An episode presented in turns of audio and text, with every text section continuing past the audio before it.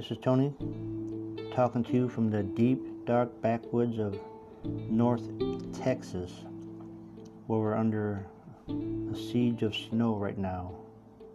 This will probably be a two part article or a podcast talking about bison hunting. Bison hunting of the North American bison, also commonly known as the American buffalo, was an activity fundamental to the economy and society of the Plains Indians. These people who inhabited the grasslands on the interior plains of North America. This was prior to the animal's near extinction in the late 19th century following U.S. expansion into the West.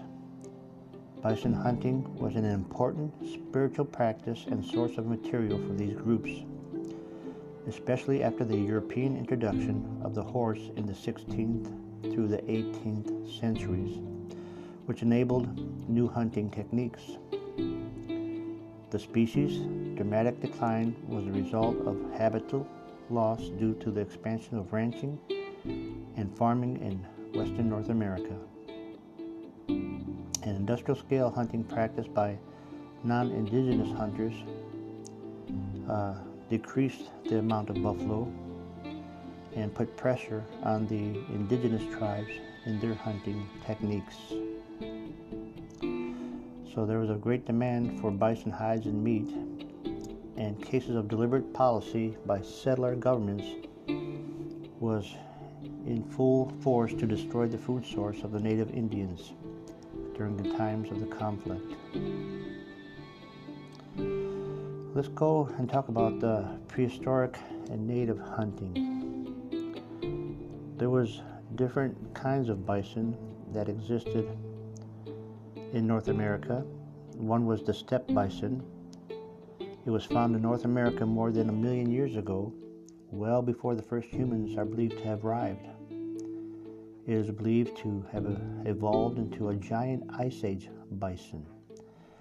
This bison stood eight and a half feet tall on the hump and weighed almost 3,000 pounds. Its horns looked somewhat like the uh, cattle longhorns that are popular here in Texas. These bisons lived 200,000 years ago to 30,000 years ago. It was in turn replaced by bison occidentalis, which is believed to have come from Eurasia, and another kind of bison, antiquus, which evolved separately from the first uh, bison, the bison priscus. The first humans arrived in North America these were the Paleo Indians, and these Indians are believed to have hunted these last two species, but did not rely on them to the exclusion of other large herbivores such as mammoths, mastodons, camels, horses, and ground sloths. Around 11,000 to 10,000 years ago, however, the majority of large game species in North America became extinct possibly due to overhunting or some combination of this and other factors. One of the few large survivors of the B. antiquus, but its average size declined until it evolved into a smaller modern American bison around 5,000 years ago. Native American plains bison hunting was in full effect, the modern American bison is split into two subspecies the wood bison in the boreal forest of what is now Canada, and the plains bison on the prairies extending from Canada to Mexico. The plains subspecies became the dominant animal of the prairies of North America, where bisons were a keystone species whose grazing and trampling pressure was a force that shaped the ecology of the Great Plains as strongly as periodic prairie fires and which were central to the survival of many American Indians of the Great Plains. To the corn growing village Indians, it was valued second food source. However, there is now some controversy over their interaction. In 1491, Charles C. Mann wrote New Revelations of the Americas before Columbus. And uh, in this book, he wrote Hernando de Soto's expedition staggered through the southeast for four years in the early 16th century and saw hordes of people, but apparently didn't see any bison at all. Mann discussed that evidence that Native Americans not only created by selective use of fire the large grasslands that provided the bison's ideal habitat, but also kept the bison population regulated. In this theory, it was only when the original human population was devastated by a wave after wave of epidemic or diseases that the Europe- Europeans brought in. After the 16th century, uh, that the bison herds propagated wildly, in such a view, the seas of bison herds that stretched to the horizons were a symptom of an ecology out of balance, only rendered possible by deca- decades of heavier than average rainfall. Other evidence of the arrival between 1550 and 1600 in the savannas of the eastern seaboard included the lack of places which southeast natives named after buffalo. Bison were uh, most numerous single species of large a- wild a- mammal on Earth. Working on foot, a few groups of Native Americans at times used fires to channel an entire herd of buffalo over a cliff, killing far more than they could use. Other times they would uh, use methods as the coyotes would implement. They would uh, cut one bison off from the herd and chase it in a circle until the animal collapsed or gave up to due exhaustion. Just fell down and couldn't run anymore. The method involves uh, skinning down the back after they did hunt down a bison in order to get the tender meat just beneath the surface. The area known for this was called the hatched area. After the removal of the hatched area, the front legs are cut off as well as the shoulder blades. Doing so exposed the hump meat in the wood bison as well as the meat of the ribs and the bison's inner shoulder blades. Doing so exposes the hump meat in the wood bison as well as the meat of the ribs and the bison's inner organs. After everything was exposed, the spine was then severed and the pelvis and hind legs removed. Finally, the neck and head were removed as one. This allowed for the tough meat to be dried and made into what is called pemmican or jerky.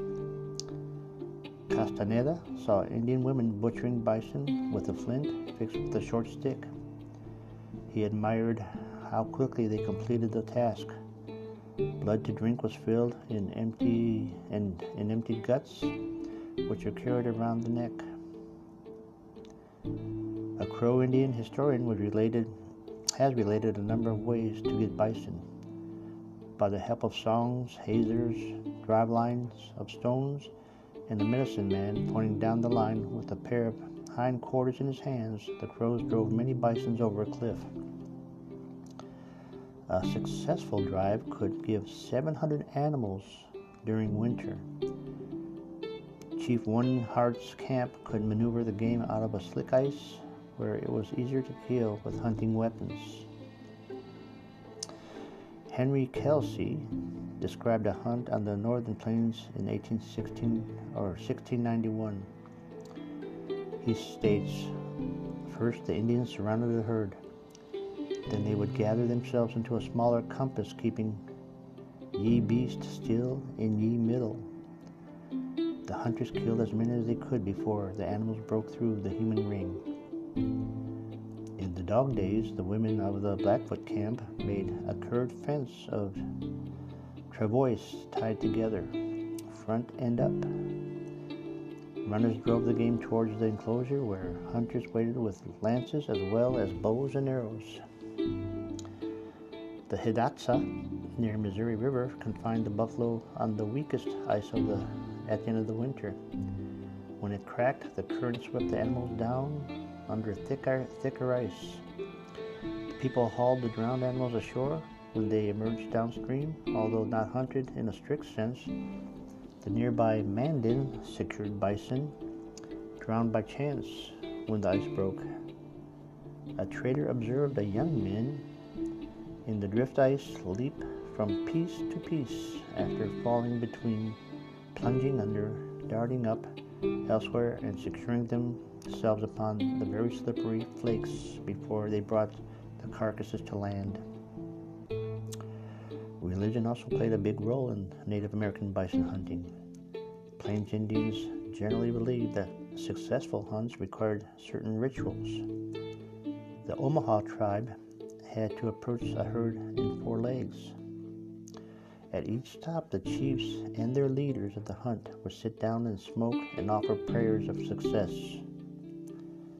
The Pawnee performed the purifying big washing ceremony before each tribal summer hunt to avoid scarring or scaring the buffalo.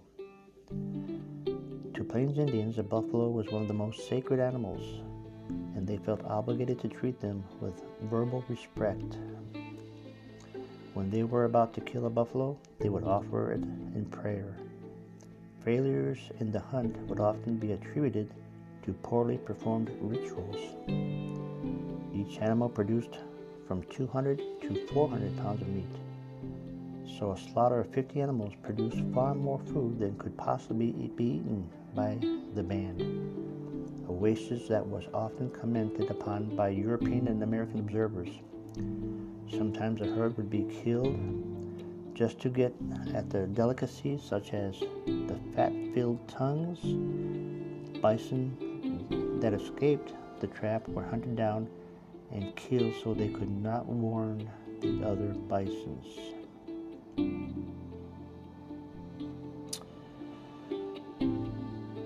Before the introduction of horses, Bisons were herded into large chutes made of rocks and willow branches and trapped in a corral called the Buffalo Pond or Buffalo Pound, and then slaughtered or stampede over cliffs called buffalo jumps.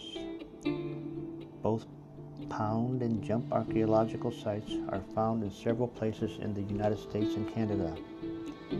In case of a jump, large groups of people would herd the bison for several miles, forcing them into a stampede that drove the herd off a cliff. Horses, taken from the Spanish, were well established in the nomadic hunting cultures by the early 1700s, and indigenous groups once living in the east of the Great Plains moved west to hunt the larger bison population. Intertribal warfare forced the Cheyennes to give up their cornfields at Biesterfeldt village and eventually cross west of the Missouri and become a well known horseback buffalo hunter. In addition to using bisons for themselves, these indigenous groups also traded meat and robes to village based tribes. A good horseman could easily lance or shoot enough bison to keep his tribe and family fed as long as the herd was nearby. The bison proved or provided meat, leather, and sinew for bows. A fast hunting horse would usually be spared and first mounted near the bison. The hunter rode on a pack horse until then. Hunters with few horses ran besides the mount to the hunting grounds. Accidents sometimes were fatal, and it happened from time to time to both rider and horse. To avoid disputes, each hunter used arrows marked with his personal way or his personal mark. Lakota hunter Bareface recognized his arrows by the one of the three arrows' wings made of a pelican feather.